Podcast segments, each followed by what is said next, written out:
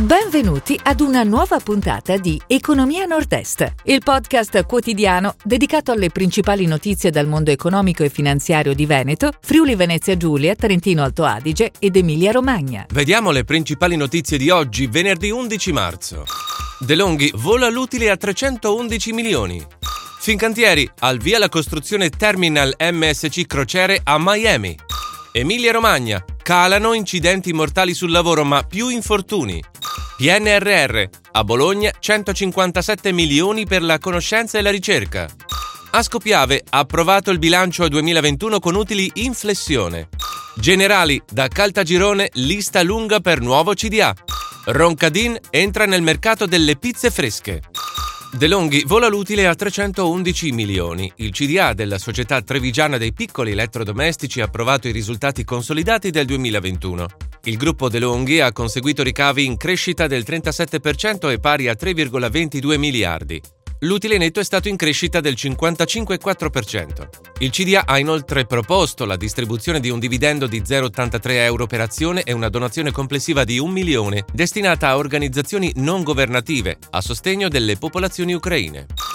Fincantieri al via la costruzione Terminal MSC Crociere a Miami. È iniziata ieri in Florida con la posa della prima pietra la costruzione del nuovo terminal. L'opera, realizzata da Fincantieri Infrastructure, sarà il terminal più grande e all'avanguardia degli Stati Uniti e uno dei principali al mondo. Potrà ospitare contemporaneamente fino a tre navi di nuova generazione e movimentare fino a 36.000 passeggeri al giorno. L'investimento è di circa 350 milioni.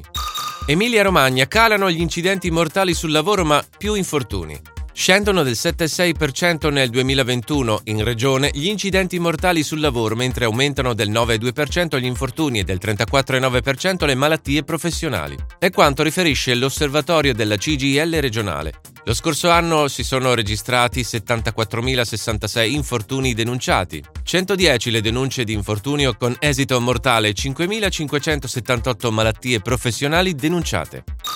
PNRR a Bologna 157 milioni per la conoscenza e la ricerca. La città metropolitana ha selezionato i progetti che verranno finanziati dai 157 milioni di euro di fondi PNRR assegnati al territorio bolognese.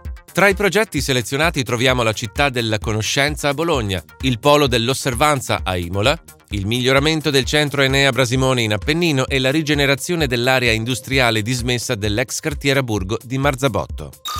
Ascopiave ha approvato il bilancio 2021 con utili in flessione. Il gruppo trevigiano dell'energia chiude l'esercizio con i ricavi consolidati a 134,9 milioni di euro, meno 18%.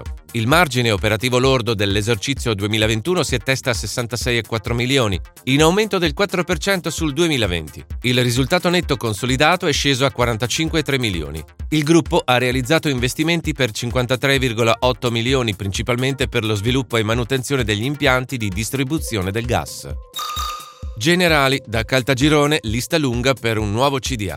L'immobiliarista romano è pronto a presentare una lunga lista per il CDA delle assicurazioni triestine.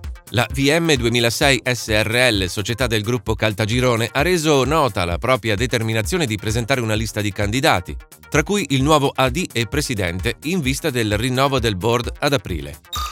Roncadin entra nel mercato delle pizze fresche. L'azienda specializzata in pizze surgelate di Meduno Pordenone è diventata proprietaria del 95% della veronese Ada Food, specializzata negli impasti freschi alimentari. Ada Food ha un fatturato di 3,3 milioni di euro e una ventina di dipendenti. Con il passaggio di proprietà la famiglia fondatrice De Angelis mantiene il 5% delle quote, mentre Dario Roncadin diviene l'amministratore delegato dell'azienda che cambierà denominazione in Zero. Si chiude così la puntata odierna di Economia Nord-Est, il podcast quotidiano dedicato alle principali notizie dal mondo economico e finanziario di Veneto, Friuli Venezia Giulia, Trentino Alto Adige ed Emilia Romagna. Appuntamento a domani!